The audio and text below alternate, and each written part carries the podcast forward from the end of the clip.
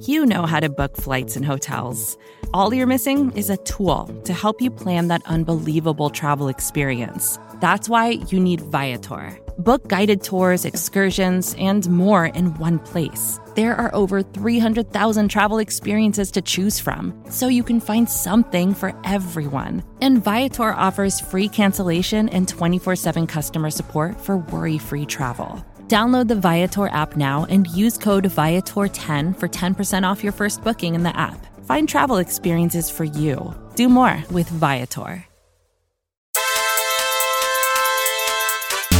What's up, everybody? Thanks for joining us today. My name's Kent Swanson. This is the AP Laboratory, and uh, we're, we're trying to get used to an off-season schedule a little bit different. There's not a game to preview. We have no game previews anymore because the Chiefs just got done winning a Super Bowl, the last game of the year. So now we kind of turn our attention to the offseason. Here to help me turn our attention to the offseason. First, find him on Twitter at Chief in Carolina. Maddie Lane, what is up, my friend? I'm doing good. I have only watched the Super Bowl live until these past couple days, and I finally got a chance to sit down and actually watch it, not purely as a fan. It's been a lot of fun. I very much enjoy getting to go back, watch it through a more analytical lens here. But tell you one thing the Super Bowl, the second time round, that much more sweeter than it was even when it was live. Now, that being said, unfortunately, our dear friend Craig Stout cannot join us today. I sent him on a mission to build a flux capacitor so I could always go back into time to watch the game live. But, oh, oh, oh, never mind. Craig's back. He's already finished. It took him like 32 minutes because he's the Renaissance man. So tell us how you're doing today, Craig. Oh, we're going with this bit again. Okay. it's the well, off season. We need something to talk about. The, I guess, man. I guess.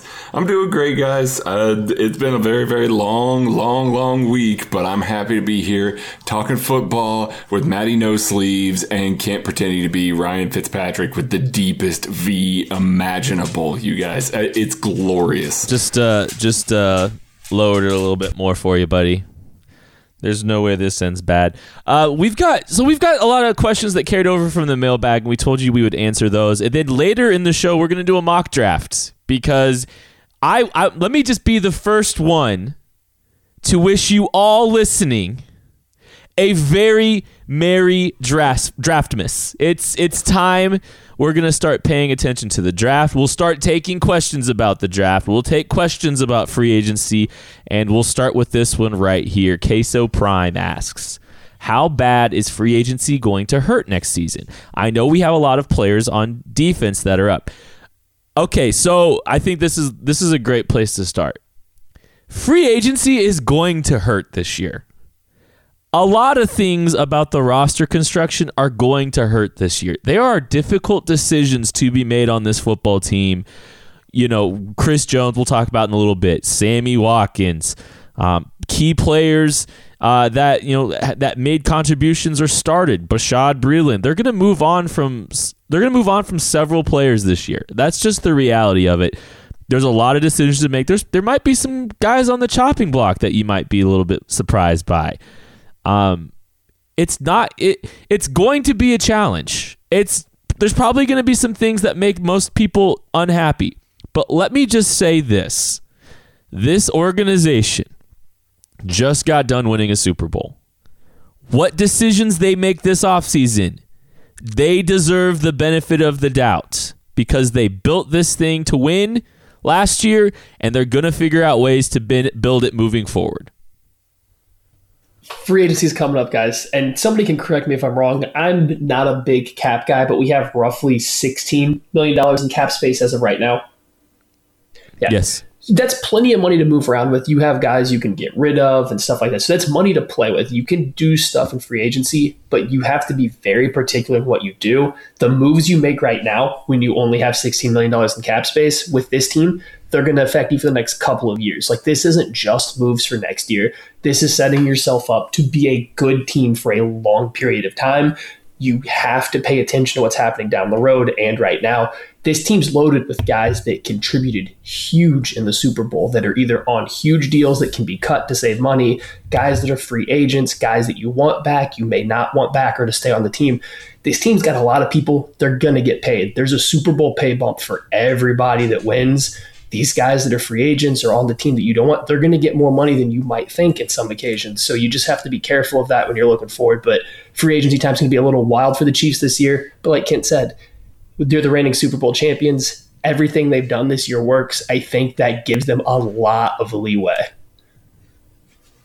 Yeah, uh, like Terez Paylor calls it, he calls it the happy tax. That's, you know, when you succeed, if you're in the Super Bowl, that means you're a good team. Good teams have good players. When those players' contracts are up, they get to point to the fact that they were on a good team, and an integral part of a good team. And when you win rings, you get diamonds to point at as well as being able to point to the good team that you're on.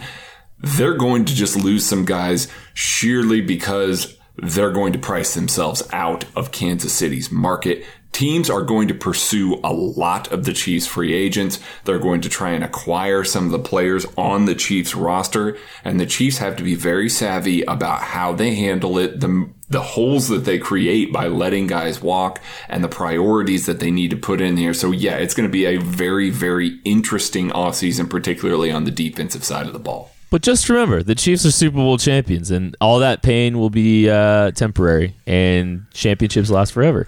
Uh, Keith mm-hmm. Keith McLean asks, uh, "Do Chris Jones, Kendall Fuller, or Bashaud Breeland re-sign in Kansas City?" Let's just go across the room and just give quick little takes. Do you think Chris? Okay. Do you think Chris Jones signs in, in Kansas City, Craig? I don't and I think it's purely money based. I think they want to keep Chris Jones, but I know we've got some more questions coming up here about Chris. But I think the way that Spags likes his heavier defensive tackles, and they he likes them to be better against the run than Chris Jones is on a snap to snap basis. I think that the price tag that Chris Jones will require makes him out of the price range for the Chiefs. I think they'd love to keep him at the right price, but I think he's going to ask for top dollar. I think that's the trick. It's if Chris Jones is going to be willing to take Grady Jarrett level money, or is he going to ask for Aaron Donald level money? Because I think both of those guys are top five pass rushing defensive tackles, just like Chris Jones is. It depends on where that spectrum he wants to be. And if he wants to be at that tippy top with Aaron Donald or Fletcher Cox, that's just going to be a tough squeeze with going back to what we just said there's a fair amount of holes in this team that do need to be improved if you want to keep playing to the Super Bowl winning level. And if you spend all the money you have, which is likely going to be pretty much what it would be to pay Chris Jones, it gets a lot harder and you don't give yourself any wiggle room. So it comes down to what he wants. But I'm with Craig right now. I think he's going to want top dollar, and I don't think the Chiefs are going to be able to swing that this year. I I tend to lean with where these guys are falling as well on Chris Jones. I think you know there's these are the big tough decisions. I think this is the biggest decision that they have to make. Do they try to continue to to make this roster and make the the contract structure significantly top heavy, uh, which could be the case. They're they're gonna they're. It, I mean, Pat's not getting any cheaper, and he's worth every penny. Don't get me wrong, but I mean, it's going to become a, a significant challenge, uh, especially with Patrick Mahomes looming. I would I think I I feel like they're going to try to opt for more flexibility, get some draft picks for Chris Jones with a tag and trade. That would be my guess right now. All right, Kendall Fuller. Okay, you asked me this a month ago. I'm saying that Kendall Fuller is staying in Kansas City because of his positional flexibility and what Steve Spagnuolo got out of him. But after the postseason that Kendall Fuller had and the Super Bowl that Kendall Fuller had, somebody is going to try and pay him starting safety money he's not going to be a starting safety for the Kansas City Chiefs. You're going to prefer Juan Thornhill and Tyrann Mathieu out there. I, you're just not going to pay somebody starting safety money to sit on the bench, especially when you got some other safety and you've got some safety depth on the team. You don't need to pay a guy like Kendall Fuller. So I think he's walked, but it's purely because his performance was so good down the stretch. Yeah, and I'll spend a little bit more time with Fuller just because I know we have more Chris Jones questions, but this might be the only Kendall Fuller one we have. It is. Yeah, he played not only like a starting safety, but like a great safety in the Super Bowl. He was yeah. good throughout the whole playoffs. But if you want to talk about guys that could have maybe got the nod as MVP as a defensive player, I think it starts very close to Kendall Fuller. He was that good. He was near perfect in coverage. There was two different times where they wanted to throw the ball to George Kittle, and guess who was right there blanketing him? Kendall Fuller. He had a pass breakup that we all saw. He had the high pointing interception that was a great play. He came down in the box and made tackles. He is a safety. I think the NFL is going to pay him as a safety. Someone will pay him to start. 100%. I think it was Daniel Jeremiah talking about it recently, or maybe it was Dane Brugler. There's three roles for a safety. You got to play high, you got to play in the box, or out in the slot. You have to do two of the three to survive in the NFL as a safety right now. Kendall Fuller might be able to do all three at a decent level in that role. He's going to get paid now as a starter. Now, the trick is starting safeties have a very wide range of cash. Some starters get paid three, four million dollars. Others that are really good get over 10. There's not a ton of middle ground. So if a team doesn't want to give him the middle ground money, the Chiefs might be able to afford him. I just think after that Super Bowl, he's going to benefit the most from that happy tax that we're talking about. So not back in Kansas City. Yeah, I think I was going to say I think Kendall Fuller is one of the prime examples of of a guy that took this opportunity and, and ran with it here in the Super Bowl, and he's going to wind up making himself a lot more money as a result of it. Bashaud Breeland, Craig. Bashaud Breeland, I'm paying. Bashaud Breeland bought fully into Steve Spagnuolo's scheme. He plays the type of corner that Spagnuolo likes. He integrated very well with the locker room. They love him. I don't know what Bashaud Breeland's top end market is. I don't know if somebody's going to offer him more than his Carolina deal from two years ago, which would have been what about eight million dollars a yeah, year? Three twenty four correctly. Yeah. yeah, three for twenty four. I'll tell you what, eight million dollars for what Bashaud Breeland brought you this year, well worth it. Uh, with the price of cornerbacks right there, I would gladly pay that to keep that consistency. Get yourself another. He's a mid-tier veteran there. You still need to draft a guy. You still need to address a position, but he gives you a little more flexibility to go get a guy that fits your system rather than just having to take a guy that needs to play immediately. So I'm going after Bashaud Breeland this year. Shocking. I also agree here. I think Bashaud Breeland is the next guy I would include in that defensive MVP from the Super Bowl. I think all year he played very well. I think he got a bad, not even bad rep. He just didn't get as much attention as he should have, I think, from fans because Charvarius Ward was surprising and maybe had some flashier stats out there. I think Bashaud Breeland played better, at least through half, you know, in half of the games. He was the best cornerback the Chiefs put on the field. I think he was easily the best one of the guys that they played corner in the playoffs. Like it wasn't even close for me. He's not going to be crazy expensive. You're looking at roughly probably around the deal he signed two years ago with Carolina, which was three years for 24 million, so eight million dollars a year. I think that's completely, completely fine for a guy that is a starting caliber cornerback. He's not going to shut down number one wide receivers every single week, but he's also never going to get torched over and over again. And you see, he can have huge games. Bring me Bashaud Breeland at that level of cash. Absolutely no problem with that. He bought in, he was part of this team, and he made plays when it mattered if Steve Nelson can get eight million dollars in the mar- on the market, I think. Oh but, my goodness! I man. mean, yeah. The, I ha- how's the best team he been on? No cap looking. uh, Bashaud or uh, Steve Kermit T. Yeah, I'm gonna. Yeah, I mean, oh, I I got takes on that guy. You can find him on my Twitter at Kent underscore Swanson hashtag Shameless plug. T Rex 51 with Sammy Watkins and Chris Jones stating they want to stay in KC. What do you think the chances are that they do? Okay, I'm going to lead off with this because I, I, I was talking to Kent before the podcast a little bit about this. Everybody looks at these players saying, I want to spend my entire career in Kansas City. I want to stay here. I'm willing to talk, everything like that. It makes sense stability is good. Long term contracts are good. These guys want that sort of stability, long term, the locker room, all of that is positive. But here's the thing. It's still about money. Sammy Watkins is talking about how he loves Kansas City and how he wants to say, guess what? Kansas City paid him. It's not like he's been here the past two years on a cheap deal. They paid him a lot of money and he's due a lot of money. The other part of this, the players aren't the only ones getting paid here. Agents are getting paid. And an agent that takes a less than market deal becomes a, a target when he's trying to acquire new players later. If somebody's coming out in the draft and they're coming out there and they're trying to decide between a couple agencies, you now give another agent leverage over you because that agent can turn around and say, well, yeah, he didn't get market value for this player or he took a friendly discount for here. I'll make sure that I go to bat for you and make the team want you at the price that you've earned. That's key. That's important. And that's very important to these agents. So they've got these guys in their ear. They want to get paid well and the agents want to get paid well. It's just a situation where you're going to have these players still wanting money. I've seen way too many takes about these guys willing to accept significantly less than their market value to stay with the Chiefs. That's not happening, guys. It's just not. All right, real quick, guys. I'm just going to go across the room on on Watkins and Jones. Give me a percent chance that you think they're going to uh, remain in Kansas City. Craig, Sam Watkins, percent chance he's back next year. 15% under his current contract. Maddie, Under any contract, 51%.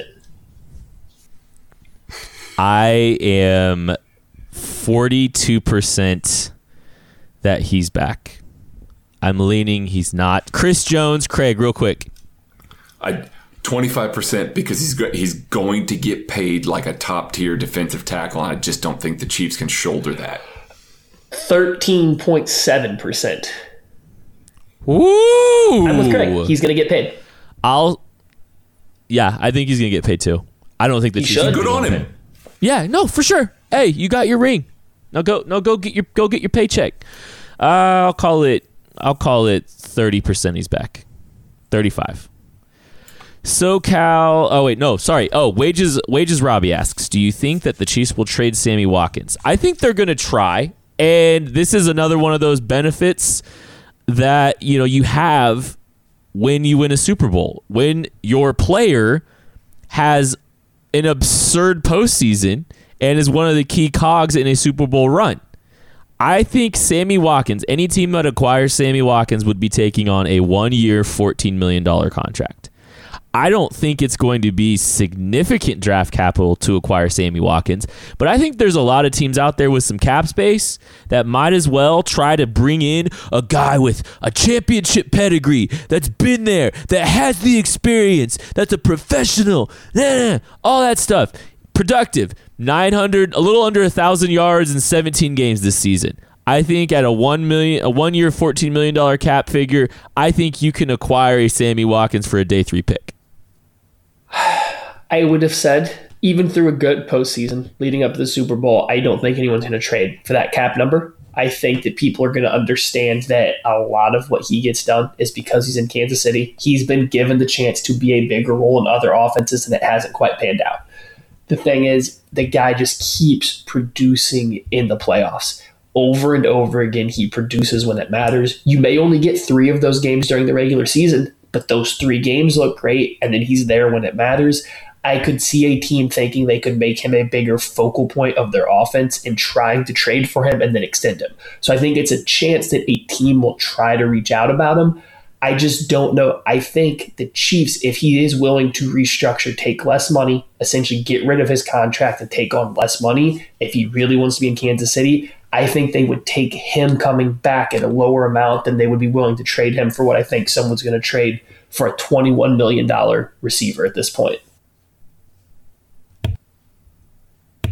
Here's the thing. Wide receiver contracts, $14 million a year. You're talking Davante Adams, Stefon Diggs, Allen Robinson, Alshon Jeffries a little bit less than that, so is T.Y. Hilton. Those guys, you could argue, are not or are more impactful on a game to game basis than Sammy Watkins. Now you factor in the fact that this is a historic, potentially historic wide receiver class in the draft. I think it's going to be hard to explain to somebody that you're going to give up an, a significant asset for a $14 million cap hit and an injury prone wide receiver who literally just got done saying he might retire if he goes to a losing team. Like, I, I think that the motivation for doing that would be very difficult. I think that's a hard sell for fans. Honestly, his best fits in Kansas City. It really truly is in Kansas City. So I think that, yeah, they'll definitely put some feelers out. If they got great value for him, they might go ahead and trade him. I just don't know how you can justify on the opposite end that he's worth that kind of asset when you can go out and try and get another guy that's maybe a little more reliable. I don't think the asset would be big to acquire him. And on a one year deal, essentially, if you throw a sixth round pick out there, if you throw a fifth round pick out there, especially if like you're the Dolphins who have all the capital in the world, just throwing one of those picks out there, you have the cap space to acquire him. Devin Funchess got one year, $13 million on the open market last year. On the one year deal, it's it's mostly for me about the one year deal. A team might be just trying to to you know bring a, a quality caliber player like that um, for a day three pick if you got the space. SoCal 1186, how deep are roster cuts going to be this offseason to make room for Patrick Lavon Mahomes, the PLM 15, and maybe Chris Jones? If you're going to keep both, you're going to make sacrifices. You're going to have to make sacrifices uh, in order to make that work if you're going to try to fill all the other holes that you have, especially since you're not getting draft capital to you know to move on from Chris. You're going to have five draft picks, and if you can maybe get something for Sammy, if you can get something for you know maybe you can get a a sixth or a seventh for like an a Laurent Duvernay Tardif at five million dollars, but I don't think that's happening. There's it's it, there's gonna be some tough decisions. You can't keep, for instance, you can't re-sign Pat, re-sign Chris, and keep Sammy. Like that is not happening. That's one of the scenarios. That's not happening. So there's going to be difficult decisions, and there's going to be some deep roster cuts, and probably a player or two that you're surprised by. If you want to keep both of them, yeah, Sammy's probably going to have to go or figure out some way to save money on him. But even more so, I think you're going to be looking at four to five other guys that have to be cut that were significant contributors, even down the stretch for the Chiefs. Like guys like LDT who started, Dan Sorensen, like these kind of Damien Wilson. These are kind of guys that did play for the Chiefs. They made plays, they did things for the Chiefs that I think you would have to get rid of to make both of them fit to have that extra emergency money and it'd be really hard to squeeze in any additions in free agency. So, like Kent said, not only are you only dealing with five picks, all of which are coming at the end of their respective rounds, you're also going to deal with very minimal free agency activity unless you're cutting even more guys. Like, I feel like it's going to be a big stretch to keep both of them without having to cut a lot of guys. And then that's when you really eat into the depth of your team. And I don't think that's how you build a long term, successful kind of dynasty it's like our buddy Jake, who does the draft podcast with us. Jake Morley said, You have to be perfect in 2020 if you only have five picks and you're trying to rebuild. There are a lot of holes. Now, if Brett Veach knocks it out of the park and has a similar draft to 2019, you can escape that sort of scenario. But you are really hamstringing yourself in your ability to be flexible, both in free agency and in the draft and with some of the positions that you can fill throughout your roster, you're basically requiring yourself to hit on Charvarius Ward, to hit on Bashaud Breeland, to hit on Damien Williams again. And that's really tough to do if you're a GM. It puts your pressure on you really, really strong. So I, I just think that it's really tough to do. All right, we're going to take a break and we will be back right after this. Vacations can be tricky. You already know how to book flights and hotels, but now the only thing you're missing is, you know, the actual travel experience. Because is it really a vacation if you're just sitting around like you would at home? You need a tool to get the most out of your time away. That's where Viator steps in. You can book guided tours, activities, excursions, and more in one place to make your trip truly unforgettable. Viator has over 300,000 travel experiences to choose from. Everything from simple tours to extreme adventures and all the niche, interesting stuff in between. So you can plan something that everyone you're traveling with will enjoy. Real traveler reviews give the inside scoop from people who already been on the experiences you're considering, so you can plan with confidence. Free cancellation helps you plan for the unexpected and 24 7 customer support means you can travel worry free. Download the Viator app now and use code Viator10 for 10% off your first booking in the app. Find travel experiences for you. Do more with Viator. Support for this show comes from Sylvan Learning. As a parent, you want your child to have every opportunity But giving them the tools they need to tackle every challenge, that takes a team. Now more than ever, educational support tailored exactly to what your child needs can make all the difference. That's why parents have trusted Sylvan Learning for 45 years as the ultimate teammate in their child's educational journey, instilling in them a love for learning and a passion for reaching the next level. And Sylvan's Insight Assessment can identify gaps in learning and areas that could be of concern for your child. It's a 360 degree view into your child's learning that you can't find anywhere else and helps ensure that your child didn't miss something in school that might put them at a disadvantage in the future. And right now, it's the best price of the year at $29. Go to sylvan29.com to learn more and get your child's assessment for only $29. That's S Y L V A N 29.com.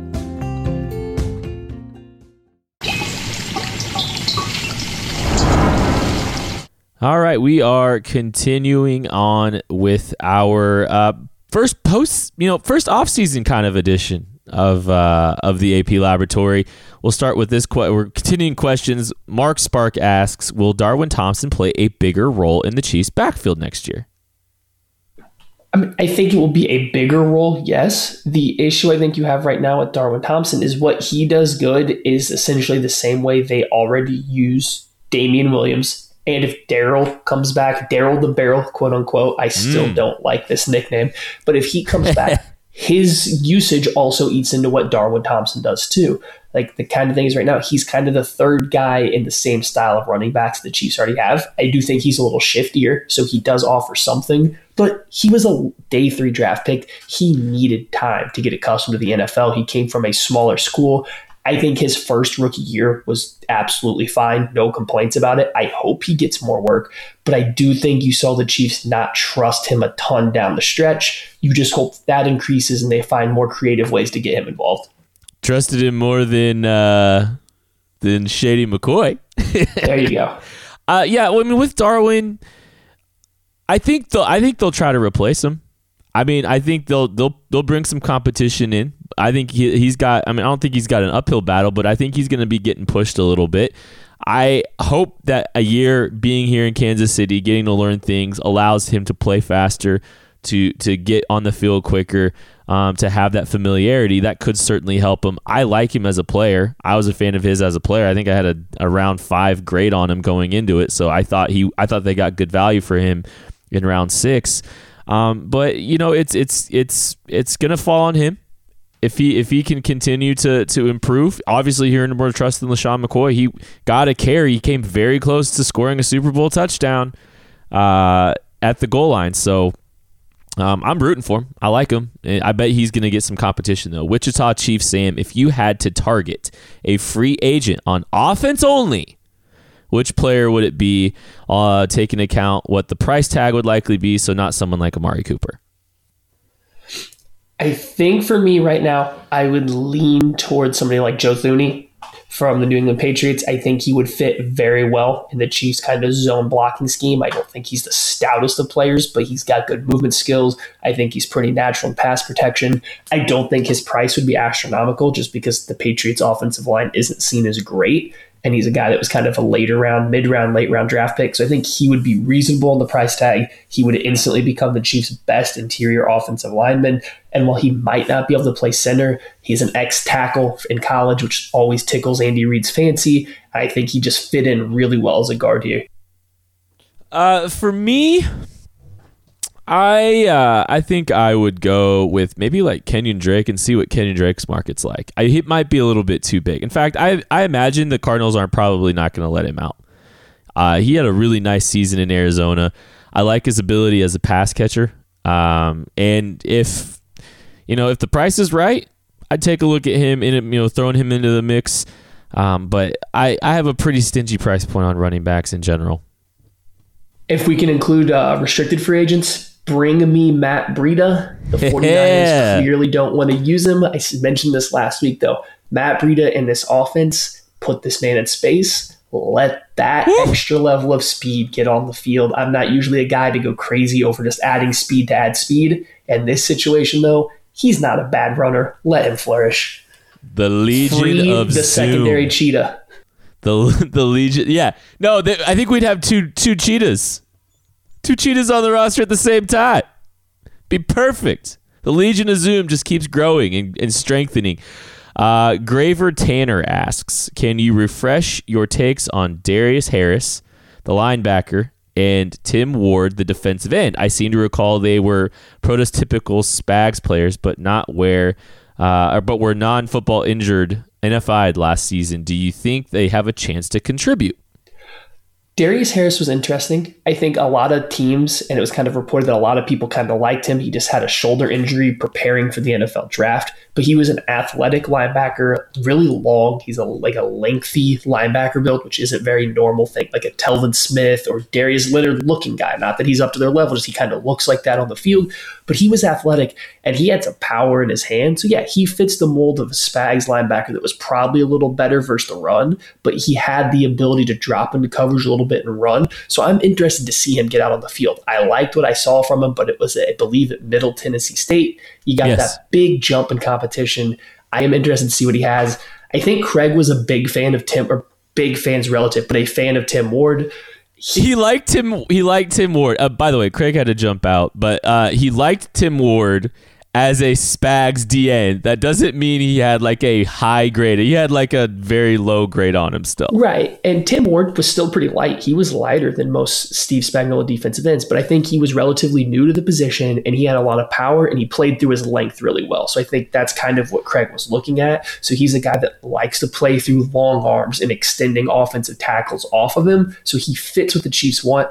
I think he's going to be good in the rotation. Like I do. I agreed with Craig about his style of play. If he can add on some weight, some muscle, he can play in a similar way that Damoni Harris did this year. There's a reason that they were strategic about uh, keeping Darius Harris and Tim Ward. They like them as players. They like what they bring. They like their athletic prototype. That's why those guys got to hang around at, on pup list or whatever it was. And I'm I they they both got a red shirt. Tim Ward's pretty young too. I think he's still only going to be 22 next year if I'm if I'm correct.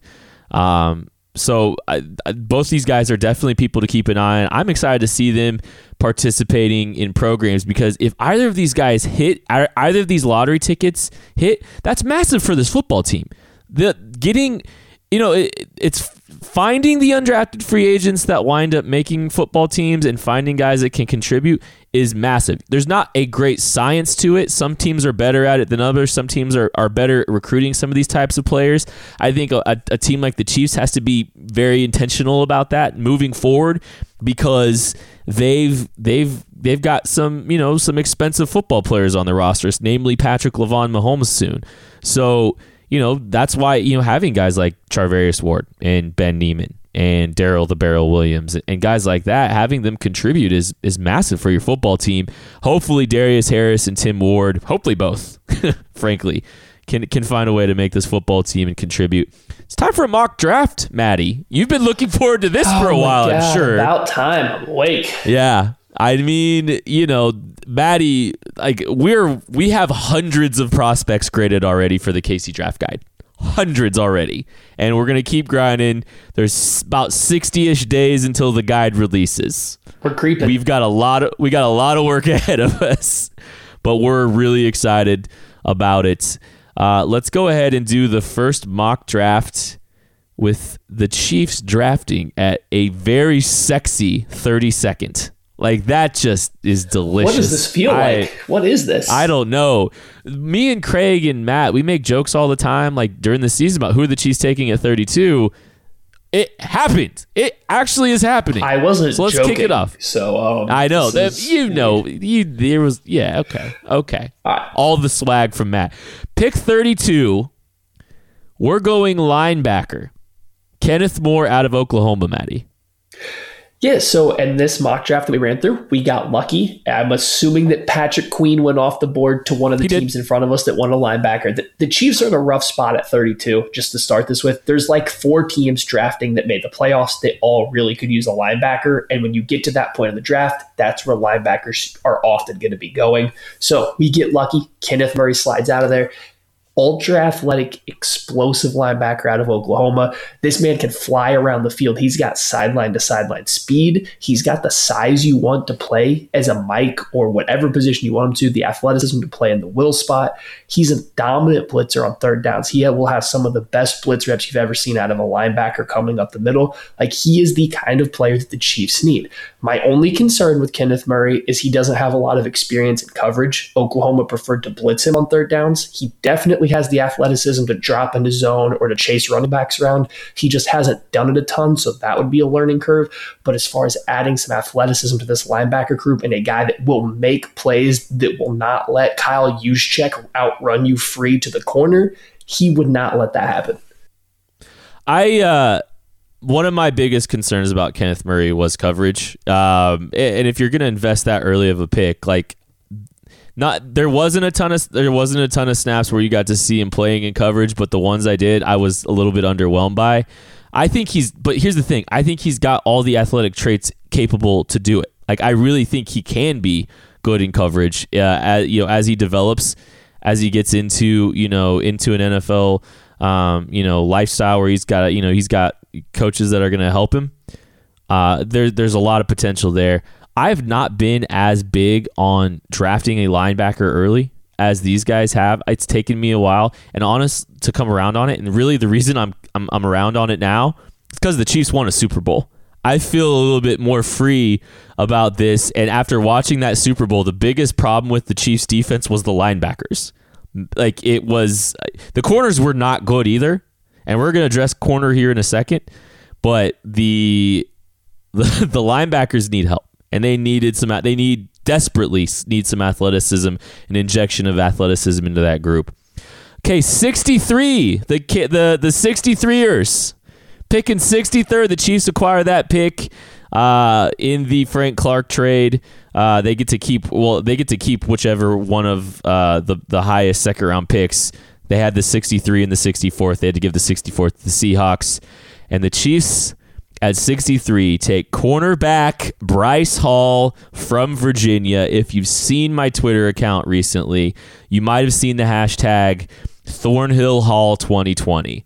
It's election season, it's an election year. I vote Thornhill Hall 2020.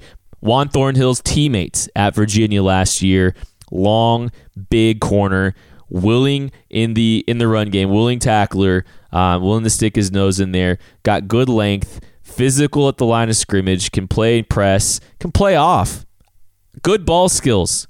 I, there's a lot to like about him. I don't think he's a top tier athlete, and the reason that he's down here um, at 63 is because he broke his leg this this season. Um, he's a guy that I think could be tremendous value. I think he would have wound up in the, in the in the first round had he not hurt his leg. Uh, so it's good value and a good football player who gets to pair up again with Juan Thornhill. Bryce Hall 100% is the Steve Spagnuolo type cornerback. He has the ability to play some man coverage, so it's not that he doesn't, but he's a guy that's most comfortable when he can get his eyes on the receiver and his eyes on the quarterback at the same time. Let him go find the ball and make plays on it because he has Juan Thornhill level of ball skills, maybe even a little bit better. It's pretty close. He's amazing. I believe he's only recently switched to cornerback as well. He used to play a wide receiver. Those ball skills really show up. And something I love about him, he knows how to use the sideline. The way he squeezes outside receivers into the sideline is second to none yeah. and keeps himself in position to make plays on the ball. Like Kent said, though, I don't know if he's a top tier athlete. That's the one concern you have, but you've seen the Chiefs already this year. They're okay with that. The way Steve Spagnuolo uses these guys, he's more than willing to sacrifice that. He fits that kind of physical, long ball skill cornerback that Steve Spagnuolo has talked about before. Bryce Hall would be competing to be in the first round if he wasn't hurt. I don't know if we'll get to see him work out before the draft comes around, but his tape when people throw it on is very good. The Chiefs would be lucky to get him here, especially because of the kind of scheme fit. He um, he's a guy that's going to wind up pretty high on the KC draft guide. Uh, just full disclosure, he's not he's not the 63rd ranked player on our board. It's just the injury history. I mean, that's that's that's that's the big concern. He's probably not going to get to go through the pre-draft process here. Uh, 96, pick 96. We're going with offensive line Hakeem Adeniji from Kansas, a little local flavor. Um, he's he had a I think he had a fantastic Senior Bowl. I think he had a great Senior Bowl. Got better every single day. Was primarily playing in along the interior, and he looked the best in the interior. He was able to take on some players in in one on ones and and really hold his own better than anybody at times against some of the players that were having uh, the most success, like a guy like Jason Strowbridge along the interior in those one on ones. Uh, I think he's got outstanding feet. Probably needs to maybe put a little bit more weight on. He needs to play with a little bit more consistent base. But as far as uh, as far as upside is concerned, I think he has the potential, and he might even be able to play center. Hakeem Adeniji is one of those guys that if you saw like some of the early grades going into our draft guide leading up to the Senior Bowl, a lot of people would have been surprised probably how high Adeniji was graded because he's this offensive tackle at Kansas. And Kent has, you know, watched a lot of Kansas football live, being a Jayhawk fan for some reason. I don't understand, but he'd watched yeah, a lot live, and then he kind of saw my initial grade that I put on Adeniji, and he just started like asking me about it. It's like, yeah, it was one game versus not a good pass rusher, but like I liked a lot was there. He maybe not isn't the most athletic guy, and he maybe isn't the strongest, most stout guy, but he just seemed to do a very good job at everything. Sure enough, Senior Bowl rolls around, they kick him inside, which is something you do a lot of times to the guys that aren't the most fleet of foot and Adeniji looked great. He got better each day. You could tend to see he was figuring out guard as the week went along a little bit more. He had some of the best reps on day three. I mean, he has a good punch and a strong grip once he gets his hands on you. And something he does really well is I like his footwork, even if he's not super fast footed. He's got really clean footwork, but his hands are always working at the same time of his feet. And together, it allows him to mirror rushers very well. I think he has an incredibly high upside at guard. He gives you that chance to maybe kick out to tackle if he has to. But I like what we saw out of him, and it only got better at the Senior Bowl. I think getting him late day two would be a real good spot for a guy with his ability. Yeah, and he's a four year starter. I mean, he's got a lot of experience under his belt. He's played a lot of football. Came to Kansas because of a nut allergy. He was going to go to Air Force, and then Kansas swooped in and picked him up because of that. 128, Jeremy Chinn, a safety from Southern Illinois. He's a guy that we got to see a little bit here at the Senior Bowl.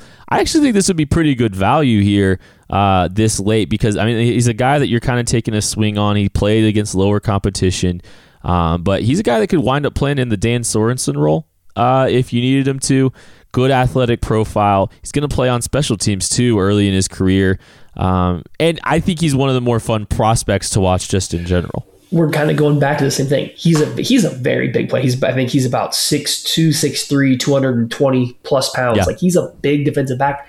That size doesn't make him move, poor, move poorly. He's not the most fluid guy, but he was given reps in man coverage versus some bigger receivers and tight ends at the Senior Bowl, and he didn't look out of place. He does a good job using his size and his length and his physicality, so you could see him be able to play man reps in specific matchups, his tape is littered with him making insane plays with range and ball skills when you find that yeah, plays on the plays on the ball. I was going to say plays on the ball. Southern Illinois film, he has some highlight interceptions, like some jaw dropping stuff out there. So he's got ball skills, he's got versatility, and he's got great size. I think he's not going to be an elite elite athlete, but he's going to be very good for that size. If he falls this far for some reason, like yeah, that's a steal. That's a guy that's going to fill that dirty Dan, even a little bit of Kendall Fuller type role where he can play a little bit of everything. All right, 159, the last pick the Chiefs have currently. We're going with Nick Coe, a defensive end from Auburn. I say defensive end. He's like 6'3, 291, 6'4, 291. He's a big guy that probably plays as an end, but kicks inside on rushdowns potentially. Nick Coe is a very weird guy because you look at the way he moves, especially his linear explosiveness, and then look at his size, and you're like, okay, this guy's definitely going early in the draft. But here's the thing in Auburn, he went from 13 and a half tackles for a loss as a sophomore down to three tackles for a loss as a junior, seven sacks to zero. Whatever was happening with him at Auburn this last year, nothing went well for him despite their defensive line being pretty dominant all year long he played as a stand up rusher for them a ton. They prefer those bigger defensive lines. He played as a stand up rush in for them. He's still figuring out what to do with his hands and his body, and he's definitely a linear player, but he's got some explosiveness to him. And when he puts it all together, he has some incredible reps where you just see that power, the length, everything work together. And he just throws guys around. He manhandled Laremy Tunsil more than one occasion back in 2018. He's got some really nice reps out there. You just got to hope you can get them out of him. And since we're talking about Steve Spagnuolo, bigger, thicker defensive ends, he's a guy that I think could really fill that role if you get a good coach, hi Brendan Daly, to teach him what to do. I think it was uh, Tunsil a little bit later than that. I don't, Tunsil wasn't there in 18. Who am I thinking of? Yeah, you're right. Greg Little would be the left tackle from Ole Miss that I'm talking about. Yeah, I mean, athletic profile. He fits. He fits a guy that would fit along the rotation for Steve Spagnuolo. Uh, Ed, if you know you can get him to kind of reclaim some of the more productive form uh, from earlier in his career, that would be uh, that'd be pretty nice value. All right, that is the first mock draft of the off season with the Chiefs picking at 32. I could get used to that. We'll be back with more uh, about the offseason, about the Super Bowl, you name it, uh, later next week. We'll catch you later.